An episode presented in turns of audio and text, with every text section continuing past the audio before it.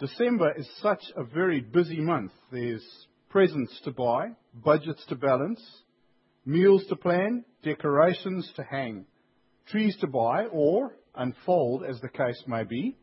You know, a thousand tips on a plastic tree seems like such a good idea until you have to open them out one by one by hand. Then there's work, budgets for the new year. And anyone who works in a trade knows that customers decide that they really, really need that gazebo right now and it must be finished before Christmas. And parties, office parties, friends parties. Websea has Christmas parties, carols in the park, carols in the dark, carols in the sea, carols up a tree. That's Dr. Seuss. I must have got distracted. And that's the problem. We get so completely distracted. There are Christmases, I'm sorry to confess, when I've woken up and realized that today is the day that we celebrate and remember the most important gift that humanity, or for that matter, any human has ever received. And I've not given it a thought until that moment. That makes me sad and guilty, but I suspect that I'm not alone in this Christmas morning melancholy. So I thought we might step aside from our series on Ephesians to talk about preparing for Christmas. And we can find one of the most important examples of preparation in Scripture in Luke 1 with the story of John the Baptist. Now, um, you don't need to have your Bibles this morning. We're going to be going through quite a number of Scriptures, and all of them will be up there. So you can set those aside, but uh, I would encourage you to, to take notes where you feel it's appropriate. So let's just read this quickly. He will also go before him in the spirit and power of Elijah to turn the hearts of the fathers to the children and the disobedient to the wisdom of the just, to make ready a people prepared for the Lord. Can I ask a, a question to the adults here? Do you find leaving difficult? Because the kids are never ready when you need to go. We experience this difficulty because preparedness is a learned behavior. It's not something that we automatically do. I'm five now, so from here on and forevermore, I will always be on time and have my swimming togs ready on a Thursday. No, it doesn't work like that. We need to be taught the importance of preparedness and the mental and physical disciplines that enable us to practice this important behavior. As much as this is true for our physical lives here on earth, our Heavenly Father knows that we need to be taught spiritual preparedness too. Being prepared is an important life skill. We may say that we like to live in the moment and seek out excitement, but think for a moment how your heart races and you feel off balance when you encounter the unexpected. And then imagine what life would be like if everything we did was like that. I think the adrenaline will probably kill us off in one day. The truth is that we need and value knowing what comes next. As we have just read, John the Baptist had the task of preparing Israel for the coming of Christ. We can learn from this example. If God thought it was necessary to send John ahead of Jesus so that people would be expectant and ready, then we too ought to consider it important to be prepared to celebrate the remembrance of his birth. I don't mean that we should have all the presents bought and wrapped, decorations hanging from every surface, and the turkey on the oven. But Christmas Day should find us spiritually prepared. Not only will its joy and impact be so much greater if we are so, but Christmas preparedness has a greater and more general significance in that what we learn and build into our lives as we spiritually make ready for that one day will stand us in good stead for every other day. Of course, all this preparation makes me think of the Scouts, whose motto is, of course, be prepared. Yeah. I was never a Scout. In fact, my distinct recollection is of sitting in a tree outside where they met and mocking them from the branches. so shame on me. In the scouting context, to be prepared means having disciplined yourself to be obedient to every order, and also by having thought out beforehand any accident or situation that might occur, knowing the right thing to do at the right moment, and being willing to do it. When we consider the elements of this definition, discipline, obedience, and forethought, it isn't a great leap of imagination to see that these will have relevance for Christians too. Now, here I know I'm going to disappoint you because we aren't going to launch into what obviously looks like a three point sermon on discipline, obedience, and forethought. Instead, we're going to do something far worse. We're going to do a 10 point sermon. Now, it turns out that a fellow named Hilary St. George Saunders, imagine trying to sign that, who wrote a book called The Left Handshake, the Boy Scout movement during the war. Well, he used the first letter of each chapter to spell out that, that scout motto, be prepared. And his chosen words were bravery, enterprise, purpose, resolution, endurance, partnership, assurance, reformation, enthusiasm, and devotion. Now, you can see where I'm going with this. So here we go. How does the motto, be prepared, spelled out in this acronym, help us to arrive at Christmas Day in the right space? More importantly, how can this attitude help us in our lives more generally? Fear not. Although there are a fearsome 10 points, we're going to get through them very briskly. So, our first letter is B for bravery. Watch. Stand fast in the faith. Be brave. Be strong. Let all that you do be done with love. We're told in 1 Corinthians 16 that we will need to be brave. I think it's a great shame that the typical picture of a Christian is often that of a wimp. Rubbish! Where on earth does that come from? Christians are to be found in every enterprise performed by humans, from accountants to zoologists. They are involved in every kind of sport, from archery to zorbing. And they practice every sort of hobby, from angling to Zippo lighting collecting. Now, it was a bit hard to find a hobby that began with Z, mm, and I don't think that one has to be especially brave to collect Zippo lighters unless you're taking them out of the smoker's hand. Of course, Christians are brave. But are we brave in our faith? Will we stand up for what Scripture says in the face of humanism? Will we speak out when things are done wrong? Will we share Christ when there is a need? And there is always a need. Will we be bold in these ways in preparing for Christmas? Will we be an example of why there is a Christ in Christmas and that it is so much more than just a happy holiday? Our second letter is E for enterprise. Now, this is a word that's not generally used in this context today. We might think of an enterprise as one kind of a business, and yes, that is one of the word's meanings but it can also mean the willingness or eagerness to engage in labor that requires boldness, promptness, and energy. So, used like this, we might speak of someone as being a person of great enterprise. If you think about it, you will certainly know someone like that. They are generally quite exhausting, but generally quite inspirational as well. Now, in South Africa and Zimbabwe, we will commonly talk about making a plan when difficulties come along. And this possibly doesn't translate well, but it, what it means, in fact, is that you will consider new and innovative ways to get things done, whatever they may be, mm, such as replacing the telephone wires to a house after they've been stolen for the copper, personally using a ladder in the back of your ute because the Post and Telecommunication Corporation has A, no wire, and B, even if they did have wire, they have no fuel to send their man to fix it. That is making a plan.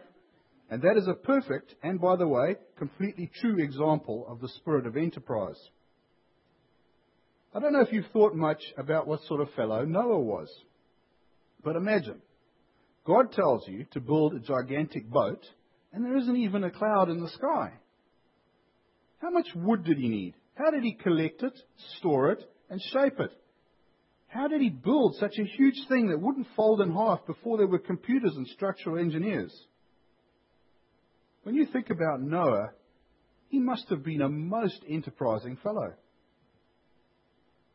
How can we bring that spirit to bear this Christmas? Of course, there are some very obvious things we can physically do, such as being creative about who we invite to lunch on Christmas Day. But I think it would also be good to reflect on the reasons why we may not be enterprising.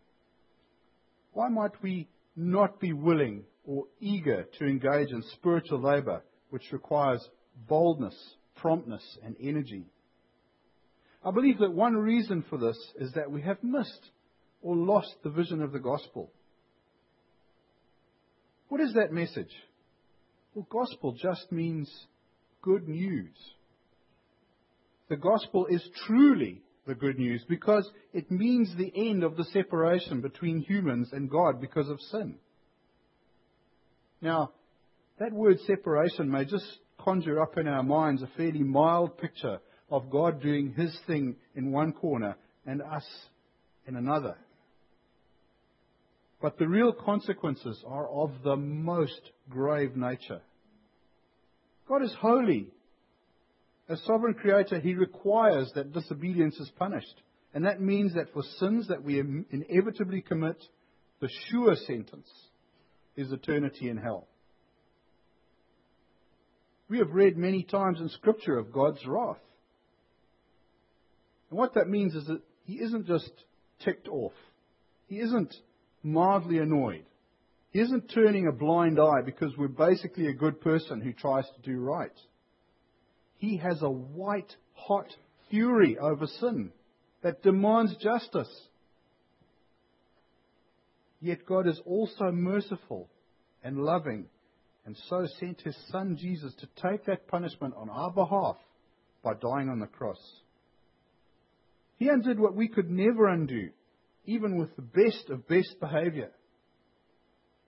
And this is truly good news because it means that for those who accept Jesus as their Lord and Savior, physical death is only a moment in a glorious eternity with God in heaven. Now stop and think about that for a moment. In Philippians 1, Paul gives us such a clear example of where reflecting on the marvel of salvation ought to bring us to. For to me, to live is Christ, and to die is gain. But if I live on in the flesh, this will mean fruit from my labor.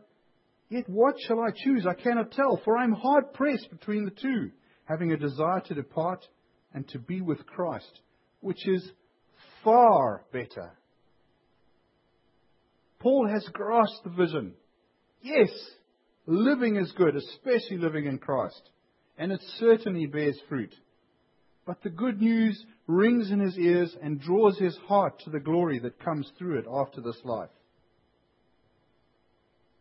Let's see if we can spend some time reflecting on Christmas to find that same excitement and desire. Let's commit to some quality time before Christmas thinking through just what it is we have been given by God in the shape of that baby born in Bethlehem. Let's get the vision and then live each day with enterprise. Our third letter is P for purpose. Proper, proper, proper prior preparation prevents persistently poor performance. Sorry, there's too many P's there. If we don't know where we're going, if we don't set our eyes on the finish line, then we're going to blunder around and fail. We do not achieve great things by accident. That is why we must have a purpose. A purpose is something that a person puts in front of themselves as an object to be reached or accomplished. God has his own grand purposes, many of which are not understandable to us. But as we have read recently in Ephesians 2:10, he does have a purpose specifically for each one of us. And he has given each one of us gifts to achieve that purpose. For we are his workmanship, created in Christ Jesus for good works, which God prepared beforehand that we should walk in them. As we work towards Christmas, we should be looking for those good works to do for others. After all, we should be mindful of the gift we received in the shape of that baby born to Joseph and Mary. Our fourth letter is R for resolution. This is another of those words that has many meanings, and the way it's most commonly used today suggests finding a solution, as in resolving a problem. However, in another usage, it speaks of a state of mind, and that state of mind is settled or determined. It's firm, steady, and constant. To say that I am resolved to do something means that no matter what difficulties come along, or however much others may argue against it, I will do everything in my power to achieve my goal. Philippians 3 is a well known passage where Paul gives us a great scriptural example of resolution. Not that I have already attained or am already perfected, but I press on that I may lay hold of that for which Christ Jesus has also laid hold of me. Brethren, I do not count myself to have apprehended, but one thing I do, forgetting those things which are behind and reaching forward to those things which are ahead, I press towards the goal for the prize of the upward call of God in Christ Jesus. I just love the feeling in those verses. The urgency, the tension implied of Paul's body and mind as he reaches out and forward in service for his Lord and Savior. There is no question at all that he is fully resolved to carry out the task at hand. How is our own resolution? As we prepare for Christmas Day, we might think about that. Are we determined to do what is right and necessary before God without being distracted or deflected by hardship or criticism? Become a, becoming, a, becoming a Christian doesn't remove us from a fallen creation to one where all is sweetness and light. We still live in this world, and Scripture tells us that we will definitely live through hard times. We shall need resolve continuously. And we can find it in the person of the Holy Spirit, our helper, and in the pages of Scripture. But we need to pray. We need to ask the Holy Spirit to help us and we need to go to our Bibles and open them and read. Those gifts don't come upon us mysteriously in the night while we're sleeping. We must participate in the work of sanctification. What will our resolution be? Will it be of the New Year's resolution kind? Or will it be more like Paul's example? Our fifth letter is E for endurance. Now, resolution has a bedfellow named endurance.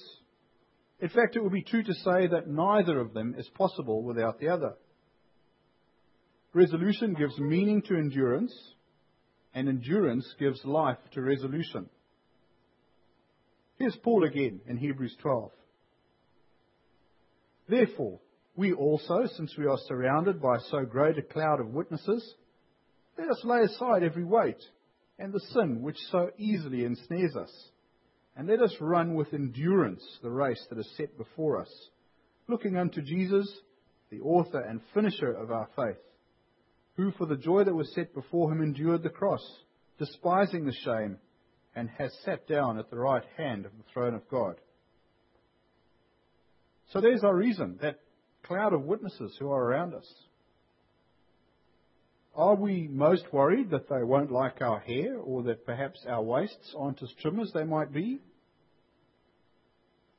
No. We endure for the sake of Jesus. We want to be witnesses to the gift of salvation, to draw others to God by our own example of life with Him. To be a consistent witness absolutely requires endurance because our sinful natures are continuously pulling us back and spoiling that work. How well are we enduring? Do we follow Paul's example? Do we try but slip and stumble as we go? Or are we on the couch with a beer watching Shortland Street? We will do well to think about that in these few days remaining before Christmas. Our sixth letter is P for partnership. Let this mind be in you, which was also in Christ Jesus, who, being in the form of God, did not consider it robbery to be equal with God, but made himself of no reputation, taking the form of a bondservant, and coming in the likeness of men. And being found in appearance as a man, he humbled himself and became obedient to the point of death, even the death of the cross. Therefore, God also has highly exalted him and given him the name which is above every name, that at the name of Jesus every knee should bow, of those in heaven, and of those on earth, and of those under the earth, and that every tongue should confess that Jesus Christ is Lord to the glory of God the Father. Have you ever had those uncharitable thoughts when things become too hard? You know, it was so easy for Jesus. He was God. He doesn't understand what it's really like. Well, I've certainly had them. And this text shows that thinking to be wrong. Because Jesus is our partner. He has shared in our experiences in nearly every way possible for a human. So we cannot say that he doesn't understand. And the complete truth, although we can't understand it because it's head swimmingly difficult, is that Jesus was fully human as well as being fully God. But those identities didn't mix. His experience of life on earth was that of a normal human man and nothing more. By way of example, can you imagine any combination of human and omnipotent God that would need to sweat blood in the terror of Gethsemane? Of course not. We cannot understand how this twofold nature worked because it is one of God's mysteries, but it remains a truth. Contemplation of this text immediately makes me think of three things. Firstly, Jesus is truly our partner. He absolutely understands our pain, our temptations, and our sufferings. With that perspective, we know that He can definitely understand, help, and support us. Secondly, we must acknowledge that if Jesus, as fully man, could cope with even the most severe of trials, then we know that it is possible for us too. Lastly, and most gloriously, we can think about how loving and gracious the heart of a sovereign Creator must be. To be prepared to come down such a very long way to our level to rescue us. Thinking about these things ought to stir our hearts in a fine way that is fully appropriate to the Christmas season. And for that matter, all seasons. Our seventh letter is A for assurance. Assurance is more than a state of mind. It means having a firm persuasion, full confidence or trust, and freedom from doubt. And in the same way that resolution and endurance live together, true assurance must have its seat in the heart. It has to live here. Isaiah 32:17 tells us that the work of righteousness will be peace, and the effect of righteousness, quietness and assurance forever.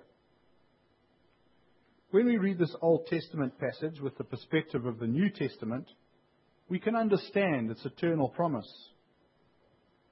One of the sweet fruits of the gospel I spoke about earlier is a state of righteousness. Now, that word righteousness comes from a root word that means straightness, and it describes a state that holds to an authoritative standard. You could imagine God's righteousness as an absolutely straight line. If we compare the course of our sinful lives against that line, well, ours is going to veer radically and be all over the place. The trouble is that before salvation, the very instant we move away from God's standard, we are at war with Him. Because of that, there is no peace or quietness possible, and it is a conflict that we will never have any chance at all of winning. However, thanks to the work of Jesus on the cross, when God looks down and he sees that line bending in the life of a believer, he is graciously able to accept Christ's sacrifice as having paid the penalty for that sin, and we have the priceless blessing of continuing in a state of righteousness with God. The line stays straight. We consequently have the assurance of quietness and peace, literally forever then, since through Jesus we have the promise of eternal life in heaven. I don't know what you're hoping to find in your Christmas stocking this year. But I'd be moved to say that there wasn't one ever made that was large enough to hold the gift of eternal life, of the certainty, of the assurance that we have been given in Christ. Spend some time thinking about that in preparation for Christmas Day. In fact, spend some time thinking about that and how you ought to respond every day. Our eighth letter is R for Reformation. I beseech you, therefore, brethren, by the mercies of God, that you present your bodies as a living sacrifice, holy, acceptable to God, which is your reasonable service. And do not be conformed to this world, but be transformed by the renewing of your mind, that you may prove what is that good and acceptable, perfect will of God. Although it is true that Jesus' sacrifice is sufficient to make atonement for every single sin committed by every single human up till now, and then from now until the end of the world, this can never be understood as a license for Christians to carry on living the way they did before they were saved. A reformation of behavior is called for as a visible, outward demonstration of the inward, invisible change. Do you remember the cloud of witnesses we were talking about just a moment ago? More importantly, although God does not require any form of works in terms of good behavior or being kind to others as payment for the gift of salvation we, we've been given, we should understand that the very least we could do as a right response to such an amazing gift is to change or reform the way we live towards His standards. We can never buy our salvation, but we can show our gratitude. As we move towards celebrating the arrival of Jesus, who made all these things possible, it would be most appropriate to pause and take stock of how we are doing in our own reformation. Perhaps we might even ask someone close to us who we trust what they think about how we are doing. Reformation is so important and appropriate for a day that celebrates the most important of all new beginnings. Our ninth letter is E for enthusiasm. Christmas is humbug, said Scrooge. Let's try the Christian version, shall we? That which we have seen and heard we declare to you that you also may have fellowship with us. And truly, our fellowship is with the Father and with His Son, Jesus Christ. And these things we write to you that your joy may be full. Beloved, do not think it strange concerning the fiery trial which is to try you, as though some strange thing happened to you, but rejoice to the extent that you partake of Christ's sufferings, that when His glory is revealed, you may also be glad with exceeding joy. In this you greatly rejoice, though now for a little while, if need be, you have been grieved by various trials, that the genuineness of your faith, being much more precious than gold that perishes, though it is tested by the fire, may be found to praise, honor, and glory at the revelation of Jesus Christ, whom having not seen you love. Though now you do not see him, yet believing you rejoice with joy, inexpressible and full of glory, receiving the end of your faith, the salvation of your souls. Do we have the picture yet? Fullness of joy, exceeding joy, joy inexpressible and full of glory. Is that something one might be enthusiastic about? Hmm. Now, I don't want to give the wrong picture here because it would be very misleading of me to say that Christians ought to go around with a fixed smile on their faces all the time. That would be false, and that would be a lie. Christians live in a fallen world, and we do honestly experience every emotion known to humans. If we examine these passages, we will see that they look forward to the realization of our salvation. That moment when we leave this mortal life on earth, or Jesus comes, and we come face to face with God. That is something to hope for.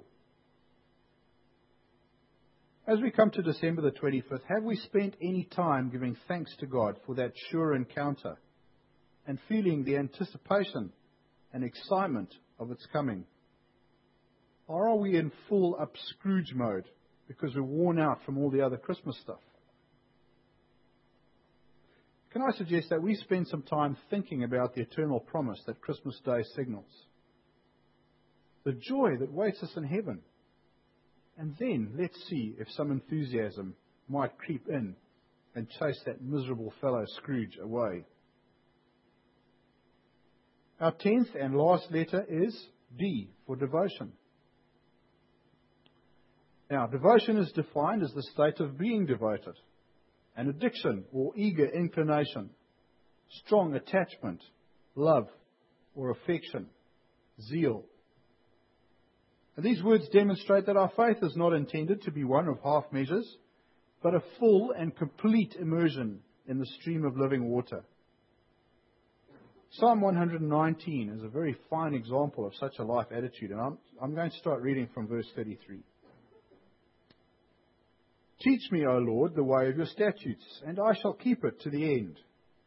Give me understanding, and I shall keep your law.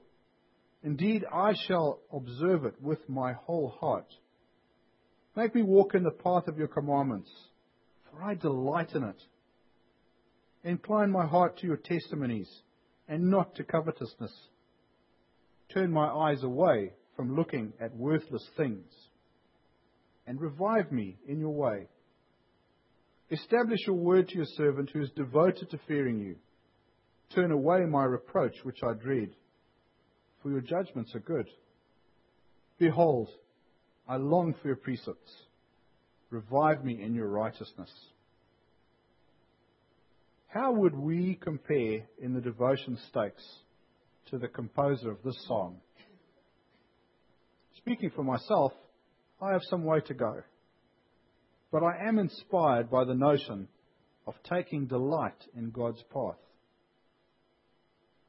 As we come to Christmas, let's seek to get on that path and be devoted to staying on it for the rest of our lives. There's been a lot to think about here. It just so happens that including today and into Christmas Day, there are 10 days till Christmas. So, why don't we take one of these facets that we've seen today of being prepared every day and spend some time reflecting on them? That way, there's no danger of waking up to the realization that there was something important we ought to have done before we carved the turkey. Let's be prepared. Let us pray. Lord, we pray that you would help us to be ready for this day that's coming, the day when we celebrate your birth. Lord, help us to see it not just in terms of a nice picture of a tiny baby in a crib, but the hope that that baby brought into the world. Lord Jesus, we are so grateful to you for coming to this earth, for living as a man, for dying on the cross and paying for our sins. Through your Holy Spirit, I pray that we would gain a vision of what that truly means for our lives and why we would so need to share that with others. Lord, help us to show to others the Christ in Christmas. We ask this in Jesus' name. Amen.